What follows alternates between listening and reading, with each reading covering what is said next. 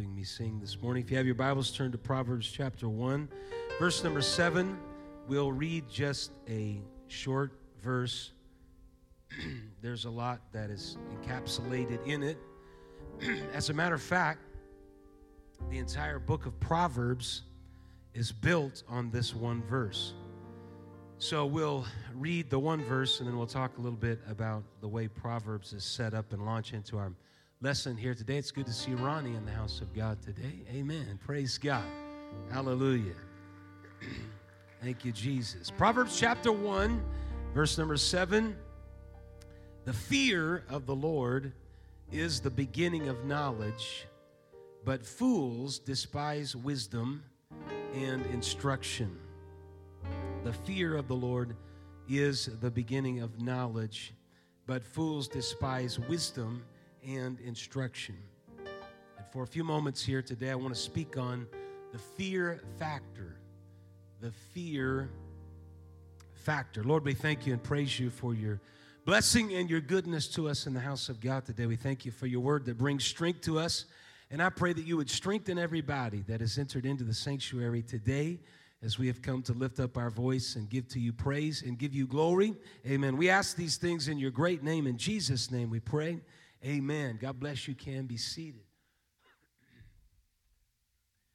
I said Proverbs is built on this verse because Proverbs is all about instruction and knowledge. It is a wisdom book along with Psalms and Proverbs and Ecclesiastes. These are wisdom literature and they are general wisdom. Sometimes people want to literally take each verse in Proverbs as if that is something that is going to absolutely happen. That's not the way that you're supposed to read wisdom literature. You're supposed to read it with a greater percentage that if you follow these things, these will be better outcomes because you're following wisdom and understanding. For example, I'll give you an example if you're looking for one. A soft answer turn away wrath. Generally, and in most cases, that is very true. but it just may be the case that you give a soft answer and it's not reciprocated. That doesn't mean that somehow Proverbs and the scripture is in egregious error. Here is another one Raise up a child, train up a child in the way that he should go, and when he is old, he will not depart from it. Powerful passage of scripture. Doesn't necessarily mean that a child, when the child comes of age, does not go their own direction and make their own decisions. It does mean, percentage wise, there's a greater percentage if you train up your child in the way of the Lord that they will follow that way. So it's general wisdom. It is not meant to be specific, it is supposed to provide understanding and knowledge and comprehension. And so in Proverbs chapter 1, verse number 7, we get the, the undergirding, the, the foundation for the entire book of Proverbs.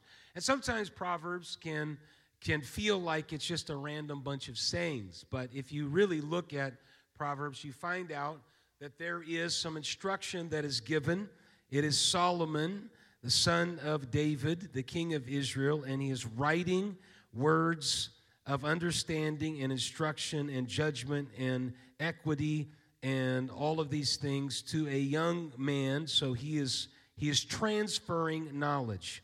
And he's saying a wise person will hear and will increase their learning, and a person of understanding shall attain unto wise counsels. And so he lays out some proverbs. What's fascinating, if you do a deep dive into Proverbs, and if you are just reading Proverbs, some people say one chapter of Proverbs a day is very good daily common sense wisdom, and there's so much that can be found in it, and I think that's very, very true. However, if you do a deep dive in it, you see that there's some principal characters that are in Proverbs. This is not my lesson here today, but it is by way of introduction, kind of leading into what we're talking about today. There's some principal characters that are of ancient times and they're of modern times. So they never retire, they never pass off the scene. And there are three of them that are introduced, and they're scattered throughout the wise sayings of Solomon to a younger generation pursue wisdom and understanding and know that the fear of the Lord is the beginning of knowledge. And so the three principal characters are wisdom. Wisdom is walking around through the chief places of the city. She's calling out to people that pass by. The second character is folly. Folly is also in the city, and folly is also calling out to people, whether it's robbery, you can even find gang uh, mentalities and things in here, stealing, folly, do just doing stupid stuff is what folly is. And sometimes if you're not careful and you're not listening to wisdom, you get caught up in stuff. I was just reading the news here uh, recently where on a party boat around the Bahamas, a bunch of high school seniors were on a boat, and one of the students decided, probably on a dare, I don't know what the reasoning was, he jumped out of the boat into the waters it's very shark infested water. The boat is moving, so by the time somebody knows that somebody's not on board, it's too far away. They did a search, could not find him, and they eventually gave up search and believed that the sharks probably got him. He probably thought, I'm just going to jump out here. They're going to stop the boat, and somebody's going to throw out a life vest, pull me back in, and it will be good for some laughs. That's folly. Folly sometimes can entrap you and get you involved in stuff that is not wise that does not produce understanding, but is folly. And so the wise man is talking to a younger generation, and he said, Be careful for folly, because folly is out there, and folly is calling to you. And this goes, uh, this goes from every every bit of crime you can think of. It goes to addiction, it goes to party lifestyle, clubbing, it goes to immorality, it goes to a lot of things. If you let folly direct you and control you, you can end up in a world of hurt. I'd rather follow wisdom. Amen. And then the other one is the strange woman. The strange woman is is is categorized as a woman, but it's really just immorality in its broadest general sense. and so the strange woman is always on the street corner, always calling to the young man that's going by who has no clue what he's doing. In one particular case, it says he's like an ox going to the slaughter his footsteps going to her house are like footsteps on a pathway to hell. He doesn't recognize and understand what he's doing. He's so caught up in his own lust and his own mind. He's not controlling his emotions, and so he gets led astray. And so the wise man is writing to these three, to the young man, to the young people. It's young man, but it's general wisdom. Solomon is writing to a younger generation, and he's saying there are two principal characters that will that will destroy you, and there is one that will direct you. And and that's what's amazing about the Bible. He doesn't sugarcoat the strange woman, and it could be a strange man.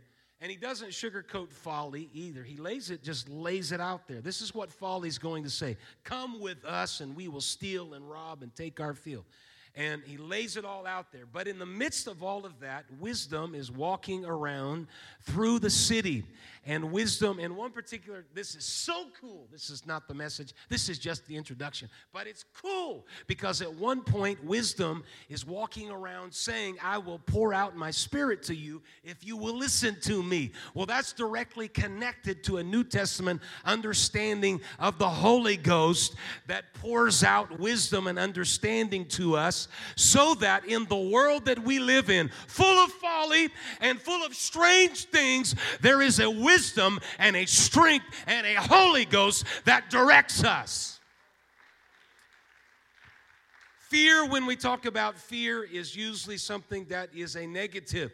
Proverbs chapter 1 and verse number 7 the fear of the Lord is the beginning of knowledge.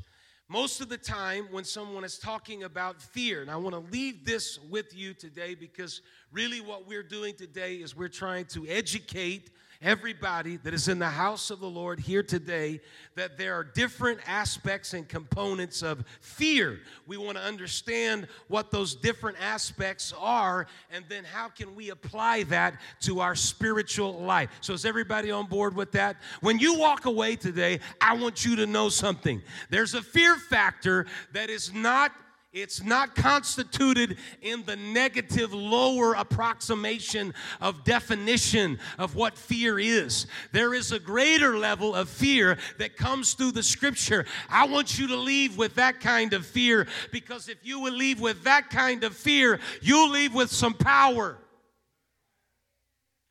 You'll leave with some control. It's a fear factor. Most of the time, fear is viewed as negative. It's a distressing, negative sensation in, induced by a perceived threat, and it is a universal emotion. All persons, consciously or unconsciously, have fear in some sort, and it is fear that is innate within us that gives us the ability to recognize danger, and that leads to us either confronting it or fleeing from it. This is why they call it the fight or flight response. But in so those are good viewpoints of fear in our emotional and psychological makeup of humanity. But in extreme cases, and this is where it's typically negative, fear freezes or paralyzes a person's response. They become paralyzed. They don't know what to do. They don't know where to turn. They, they, they, are, they are frozen and they can't move forward. Most of the time, fear has to do with future events, such as the worsening of a situation or the continuation of a situation that is unacceptable. Fear can be an instant reaction to something that is presently happening.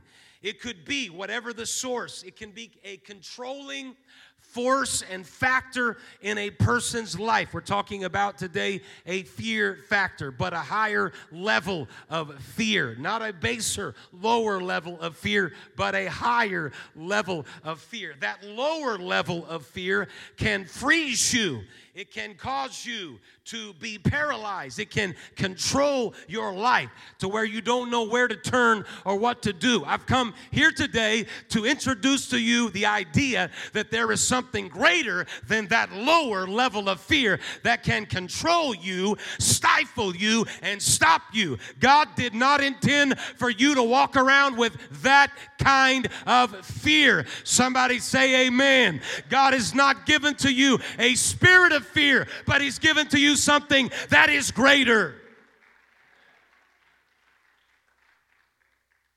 There's a lot of common fears ghosts, evil powers, cockroaches.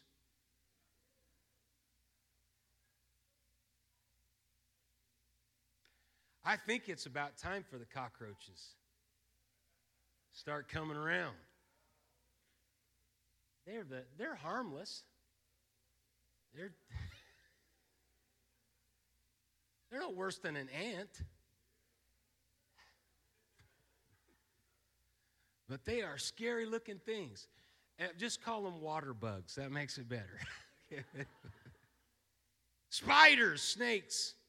The people are fearful of heights, water, enclosed spaces, tunnels, bridges, needles. Some people will pass out when a needle approaches them. Social rejection, failure. Some people have fear of examinations. Some people have a fear of public speaking. In an innovative test of what people fear the most, a man by the name of Bill Tancer analyzed the most frequent online search queries that involve the phrase fear of. And this followed the assumption that people tend to seek information on the issue that concerns them the most. They have a fear of something, they'll look up fear of. And his top 10 list of fears consisted of flying, heights, clowns, intimacy, death, rejection, people, snakes, failure, and driving. Public speaking can be a great fear.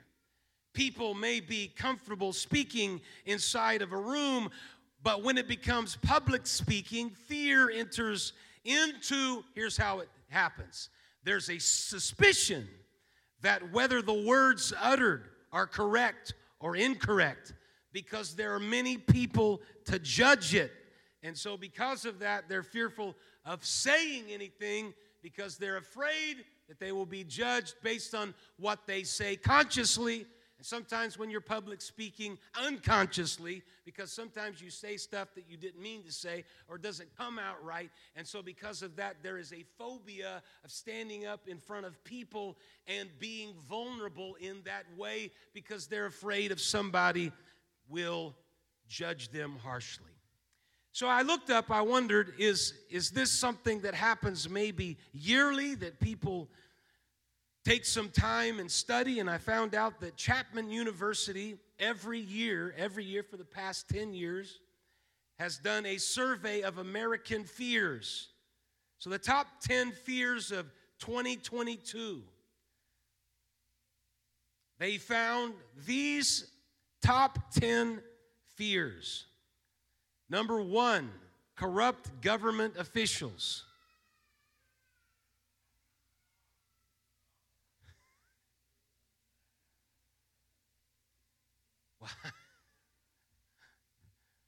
Number two, people I love becoming seriously ill. Number three, Russia using nuclear weapons. Four, people I love dying. That's connected to two. Five, the U.S. becoming involved in another world war. Six, pollution of drinking water. Seven, not having enough money for the future. Eight, economic financial collapse. Nine, pollution of oceans, rivers, and lakes. Ten, biological warfare. So, the top 10 things that the U.S. is fearing are represented in that study. It would be interesting to know what 2023 is going to be. There is a great, great fear, a lot of underlying negative, lower level understanding of fear is based on the fear of the unknown. When something is risky, it's risky. I'm stepping outside of the comfort zone and I'm committing to something else. This becomes a potential source of stress and so, because it's unknown, I'm fearful of what is the unknown. This is very, very much a part of our psyche. And we can go through periods in history. We're coming out of a period of history that has still instilled some fear in the way people think and, and how they operate and how they connect and what they do. And and there's ramifications and ripple effects and consequences of that. This is a negative fear. Amen. I want to tell you today that I've come today to reveal to you that there is something that is greater than that lower level of strata. God never intended for anybody to live in that kind of a, a, a, a pattern, of that kind of a, a prison cell, that kind of a judgment upon your life. You should not not be living based on fear. Praise God. You're in the house of God today. Thank God that you are here. Let me encourage you. I don't know what you might be struggling with, but I know this it's not God's intention that you should be paralyzed or controlled by something that you have no control over. I don't know what's going to happen tomorrow. I can't control what's going to happen tomorrow. I can control what's happening right now. And what's happening right now, I'm in the house of God. I came to give God glory. I came to worship Him. I'm not going to be controlled by fear. Praise God. We need to clap our hands and thank God that He, he gives to us liberty. He gives to us freedom. I'm not I'm not denying the difficulty of the human experience. Every single one of us has struggles. I know that. I'm with you in lockstep, but I want to encourage you today. You don't have to live in that lower level strata of understanding and living. God's got better things for you.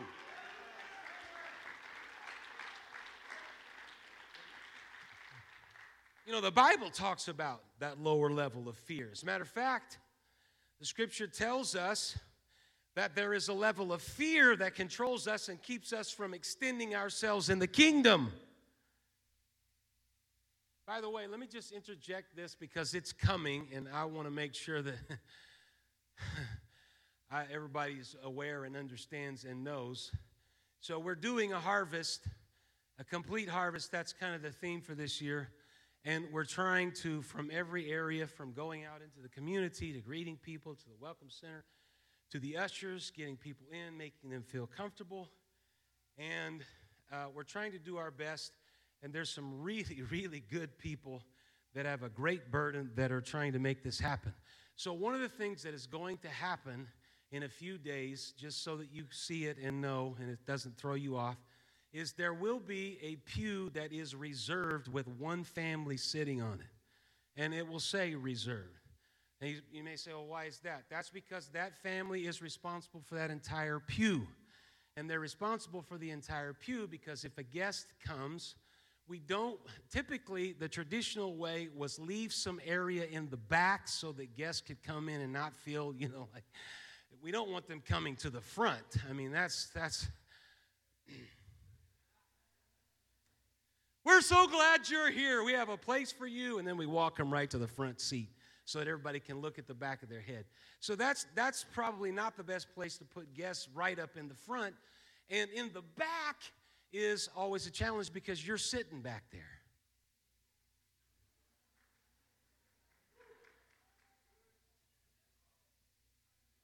So, the old traditional way was leave some room in the back so that guests could be back. So, what we're doing is we're eliminating both of those and we're creating somewhere in the middle with a family that says, I want to be that family that greets guests and make them feel connected. So, when somebody comes in, an usher knows, okay, I know where to take them. I take them to the pew that's reserved to that family and I'm going to sit them with that family. That family is going to connect with them. Hey, how are you doing? Make them feel welcome. That's going to happen so that we've got place for guests to come and sit.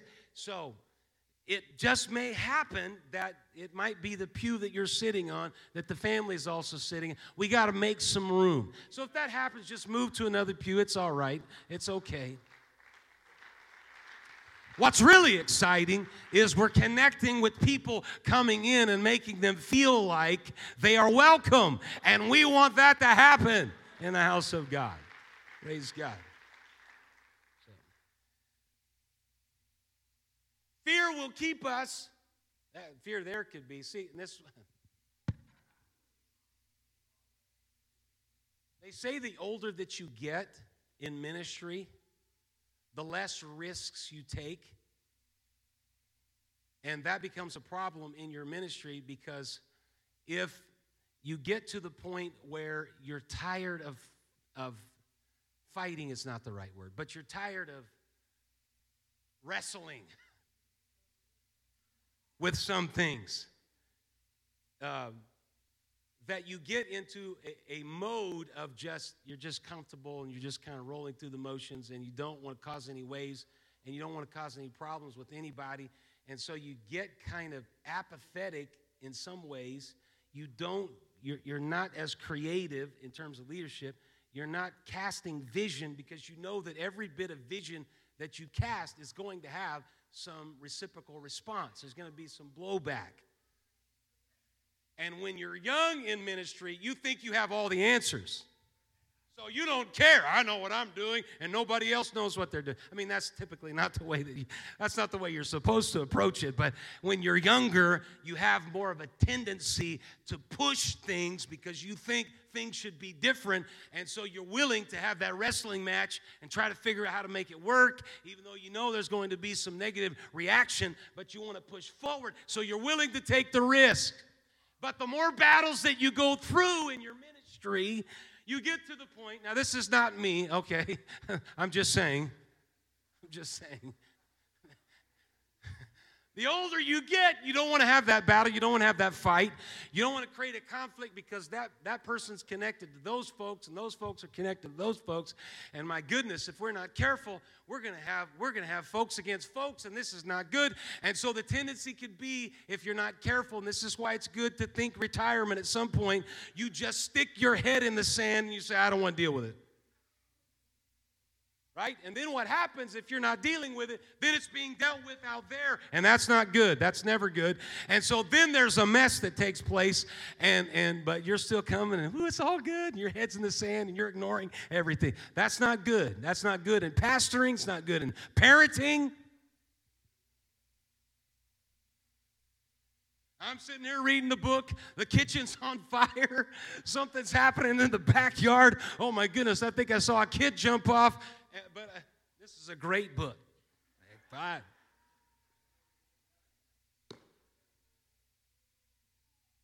I'm just saying that is something that happens. I don't know, guess just in development. That's what happens. Let, let, let, let, me knock that in the head, okay? What, what let, let me do that. Let me knock that in the head. We should never get to the place that we become so crusty in our thinking that we can't think outside of the box, especially, I'm talking about the kingdom of God here. I'm talking about the kingdom of God, especially when it comes to the kingdom of God, to think that we have all the answers. We don't have all the answers. And then history keeps marching along. There may be better ways of doing things so that we can reach the people that are coming into the house of God. And the thing that should motivate and drive us is revival. Revival supersedes and trumps everything else. Yeah, but that makes me uncomfortable. My being comfortable is not what matters. What matters is revival. That's what I'm pursuing, that's what I'm reaching for. I don't ever want to get to the place where my thinking becomes fixed. But God, stretch me, help me, use me. Praise God. So the Bible talks about these areas where fear controls and keeps us from extending ourselves in the kingdom. Romans chapter 8 and verse number 15 says, You have not received the spirit of bondage again to fear but you have received the spirit of adoption, whereby we cry, Abba, Father. God has called us out of a world of fear and domination, and He's adopted us into something that is greater, and what controls us is love, not fear. Second Timothy chapter 1 and verse number 6 says, Wherefore I put thee in remembrance that thou stir up the gift of God which is in thee by the putting on of my hands. For God hath not given us the spirit of fear, but of power and of love and of a sound mind. Now, here, here's what's fascinating. First of all, those three things are powerful. He's given to us power, He's given to us love, and He's given to us a sound mind. When I was in the world being directed by the world, I didn't have a sound mind mind. But when God turned some things around in my life and in my world, I started thinking differently because I realized I was following a deception and a lie, but truth came to me. And He empowered me, and He gave to me love. Not rejection, but love. But here's, here's what's interesting about that. He said fear, and he had to counteract it with three other powerful things. Is that not interesting? He didn't say God has not given you fear, but He's given you power, and that was enough. He said you have power and love, and a sound mind. So it's interesting. To overcome the lower, baser level of fear, you need three things to overcome it you need power, you need love, and you need a sound mind. You're not going to overcome a powerful, dominant force called fear if there is not power in your life, if there is not love in your life, and if you don't have a sound mind in your life. God puts these things into our world so that we can be an overcomer. I'm going to overcome fear.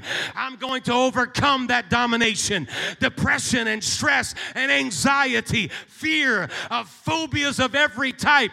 God has given me something more powerful than that. And so I can stand in the house of God today with an attitude of joy that is unspeakable and full of glory because I've got something valuable. That's a lower level. Hebrews chapter 2, verse 15 said, And deliver them, deliver them who through fear of death. Every day when I'm looking at online news articles and sites, there's always people that are trying to do stuff to be ageless.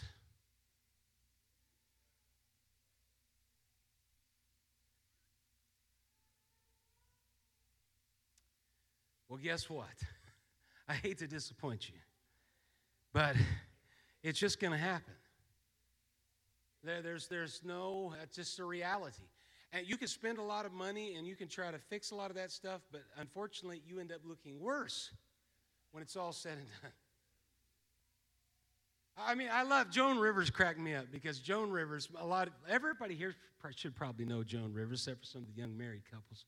Joan Rivers had she was an actress and had a, a, radio show, and she was all in high society, and she did a lot of cosmetic surgery, and she didn't apologize for it. She's like, "Oh yeah, I died, thousands of dollars." But Joan Rivers, uh, at some point, even by her own admission, this is what was funny.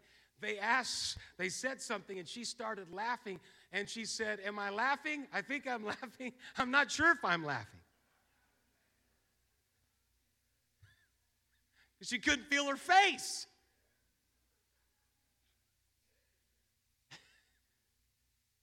Fear of death. Fear of death, this is a strong, strong sentiment where all their lifetime subject to bondage. Who through fear of death were all their lifetime subject to bondage.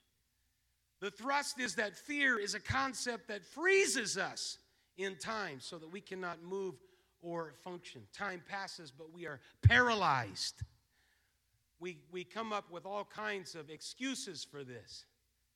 You know, sometimes it's good to get around friends that just call you on some of your stuff. Right? That's just an excuse. I mean, you, you got to be close to some people that can talk to you like that, but you need to get around somebody that can talk to you like that. Most of the time, it's supposed to be your spouse, but sometimes, you know, sometimes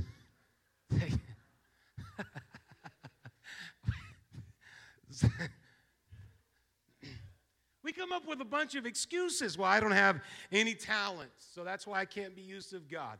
That's not true. I don't have the ability, so therefore I can't be used. I'm too old. God, God, there's nothing in the scripture that ever says that a person's age has anything to do with making an impact in the kingdom of God. Or I'm too young.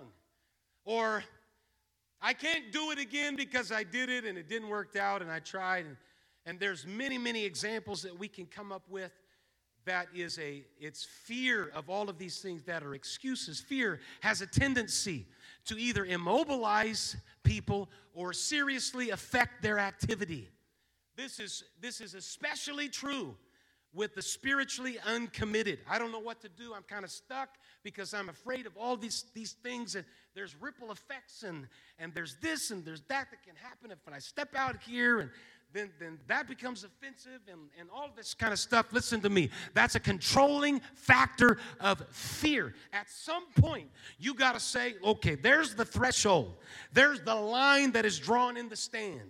I'm stepping over it and saying, God, I am going to serve you no matter what because I recognize that it is the best thing that I could be doing with my life and my time. There is purpose in it, there's salvation in it, there's redemption in it. And so I'm stepping out by faith and leaving the old life of fear and control behind me and stepping into a new realm of liberty and grace and mercy and the goodness of God. Is there a witness in the house here today that would say, you know what, I was there once in my life and recognized, spent too much time, but when I stepped into God's goodness,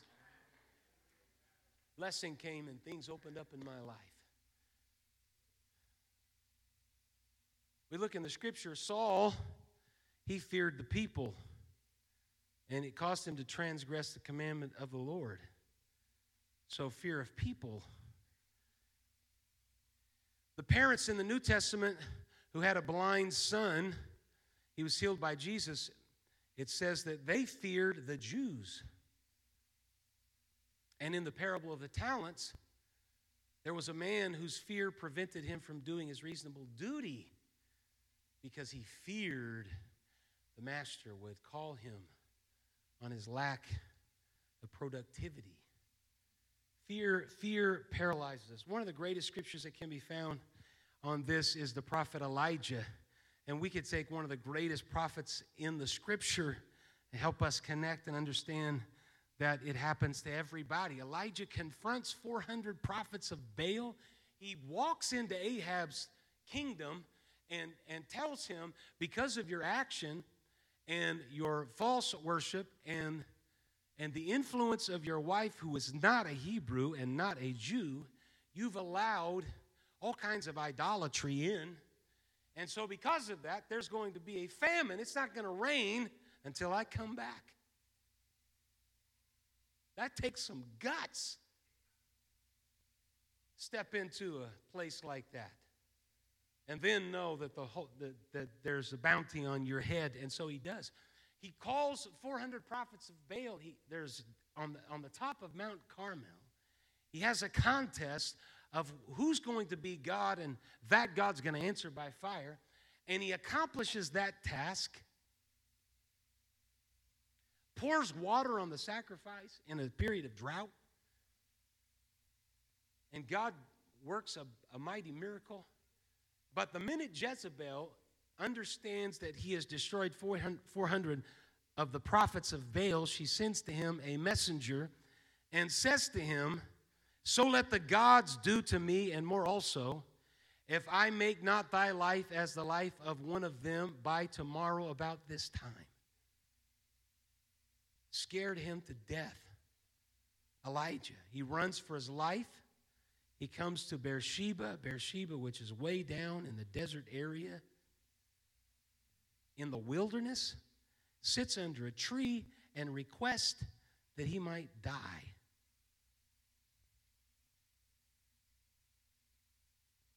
He's paralyzed. Paralyzed by the power of a woman by the name of Jezebel. And so he doesn't know what to do. That controls him, it paralyzes, it immobilizes him. And then he starts having a pity party for himself. I'm the only one, the only one that is serving the God of Israel. And God has to illustrate to him by taking him to the mouth of a cave, and there is a wind, and there's an earthquake, and there's a fire, and then there's silence. And then there's a voice that speaks to him and says, What are you doing here, Elijah? And God reveals to him, There is 7,000, there are 7,000 in Israel whose knees have not bowed unto, unto Baal, and every mouth which hath not kissed him. This is a controlling, this is a dominating fear. It is a lower level strata of fear. Amen. But what I've come to just drop into your spirit here today, I want you to leave with this, and I want you to leave knowing this that the Bible is very, very clear that the, the definition of fear is more complex than what we traditionally put to it, both in the Old Testament and in the New Testament. In the Old Testament, it has two primarily two primary meanings. Reverence or dread or what we would commonly say fear. And in the New Testament, it's phobos, which we get phobia from, or fear or terror. So there's some references like we read in our text that's not referring to that lower strata of fear that is a negative thing. It is a reverence toward God that brings wisdom. Stop and think about this. Stop and think about this. So, I don't think so. I don't think so. Stop and think about this. The fear of the Lord is the beginning of wisdom. Are you going to get wisdom from somebody that you fear? You probably will, but it's not going to be the best kind of wisdom. I get the most from people that I can trust and put my confidence in, not people that I'm not sure about. And so there is a reverential relationship that allows someone to speak into your world, into your existence, and tell you and call you out on stuff. And that's going to bring wisdom and knowledge to you, not because you fear them negatively, because you reverence them positively. That's the fear factor I'm talking about. When you have a genuine faith, and it's animated by. It is a reverential awe. And this is your understanding of how great God is. The fear of God and that component means that you recognize He is awesome. You recognize He is majestic. You recognize He is a sovereign God.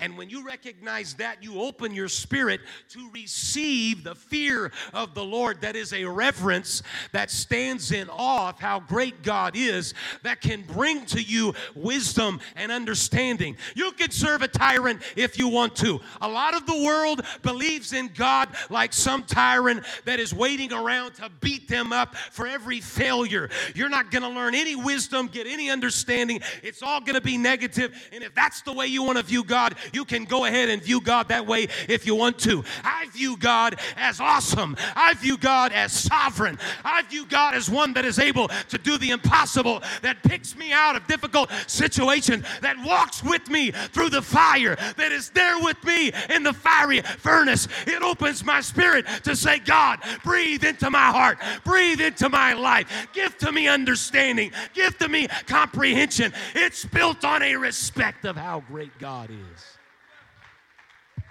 Come on, we need to thank God. That's the fear factor we need. That's the fear factor we need. God is great and greatly to be praised. God is sovereign. God is an awesome God. He's done great things in my life. I've got a testimony. I can overcome by the by the testimony that He's given to me. I don't have to live according to the fear of the world, but there is something that is greater.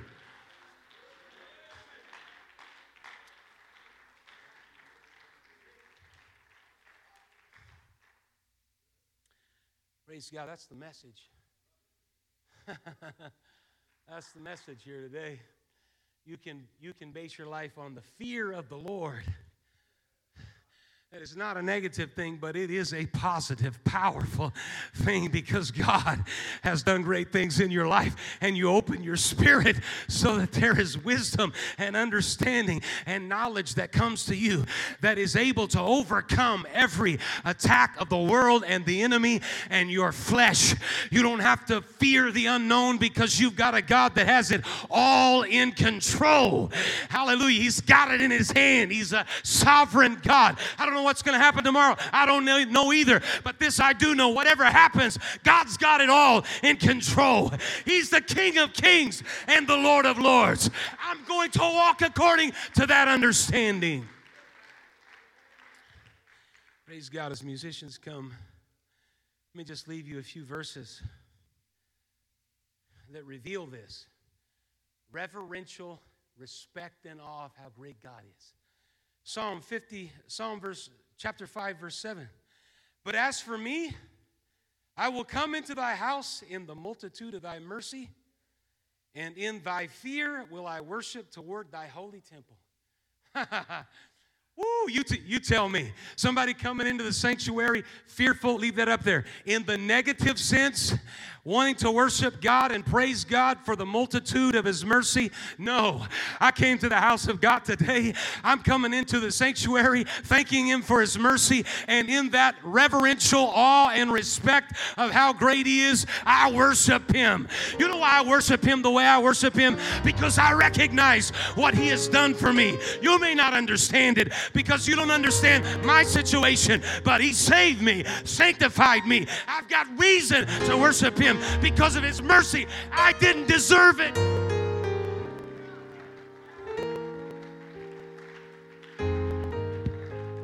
I'm lifting my hands today because of his mercy, and I'm thankful because of a respect of how great he is. That's the fear factor I want in my life. Praise God. Man, you know.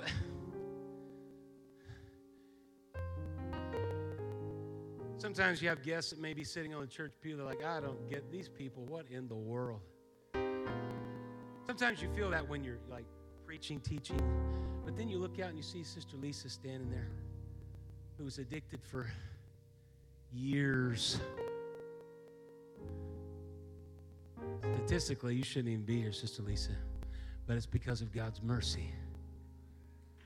God's mercy.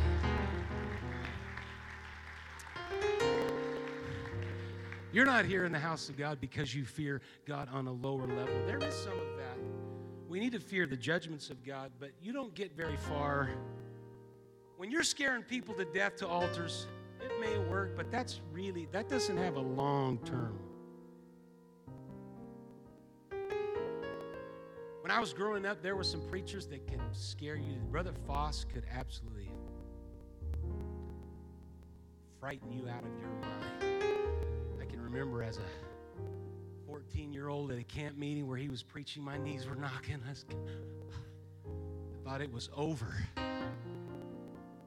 There is that level, but that's usually a short term thing. A long term thing is when you fall in love with Jesus so much. That's the fear factor I'm talking about. You have such reverence and awe of how great He is, and His mercy to you, and His loving kindness, and His faithfulness to you. You don't come here out of fear, you come here out of respect. You come to the house of God out of respect for how good He is. Shelby, every time I look at you, I think of Carl Casey, honk, honk, honking the horn. The same guy that ran out of his house and told the bus drivers that were coming by his house to stop honking the horn. And you're here in the house of God today because of his mercy, his excellent mercy.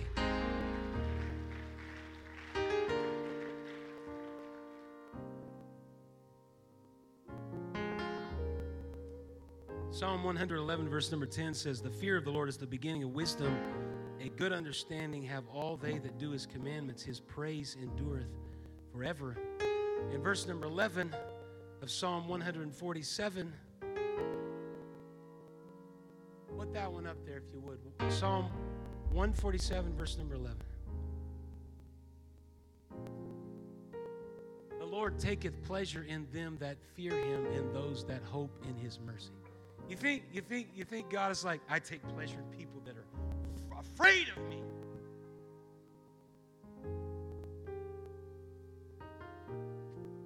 Not if we're talking about mercy. We're talking about a Lord that takes pleasure in those that respect and have reverence.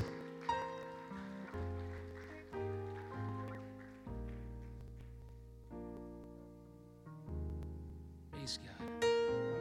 One last verse here. First John chapter 4 and verse number 18. There is no fear in love, but perfect love casteth out fear, because fear hath torment. He that feareth is not made perfect in love. He's talking about that lower level strata of fear. There's no perfect, there's no perfect love if you fear. I love my husband. I fear him, but I love him. I love him so much, but I fear that he's going to hit me. Okay, this is not.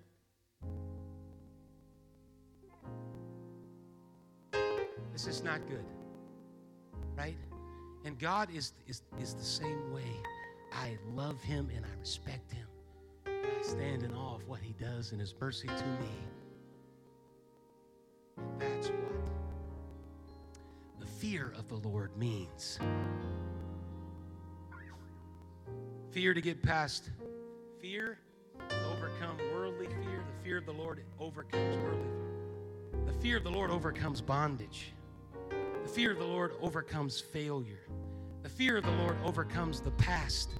The fear of the Lord overcomes the future The fear of the Lord overcomes sin. All I've got to do is I've got to get to Jesus with a reverence that believes that He can. He can eliminate a fear that is lower level that says you can't. And God says, Oh, yes, you can. Because the fear of the Lord cast it out.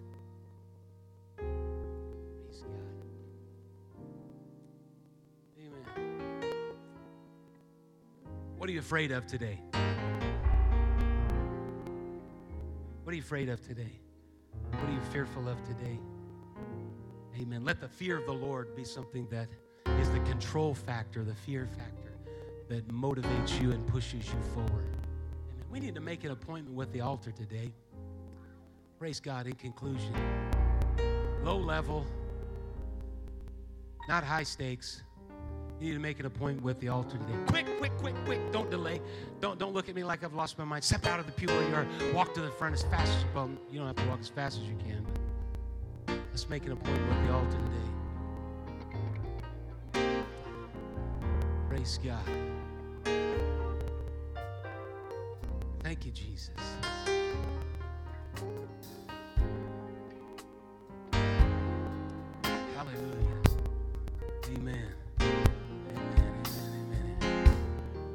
God. Praise God. I feel the Holy Ghost in this place here today. We got some room right here, right up front. Come on. Praise God. Come on. You got your place. You got your position in an altar. Praise God. I made an appointment today to hear the word of the Lord. And today, the word of the Lord is instructing me, helping me understand that there is a fear that can control me and drive me. But I'm lifting up my hands because the fear of the Lord is greater than any worldly fear. The fear of the Lord is greater than any personal fear. The fear of the Lord is more powerful than anything that could come against me. God, I'm standing in awe of your ability. I'm thanking you in the house of God today. I'm lifting up my voice. Oh, come on, let's lift up our hands today. I thank you, Jesus.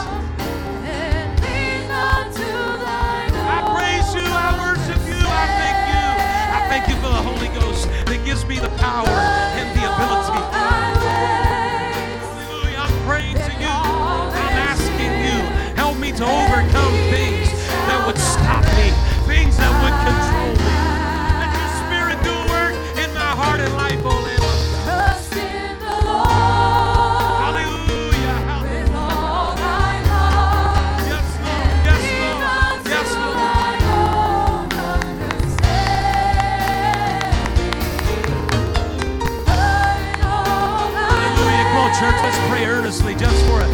moments here. I know you're struggling with some things. I know you're fighting some things, but there is a fear of the Lord that is greater. Hallelujah, hallelujah. I thank you.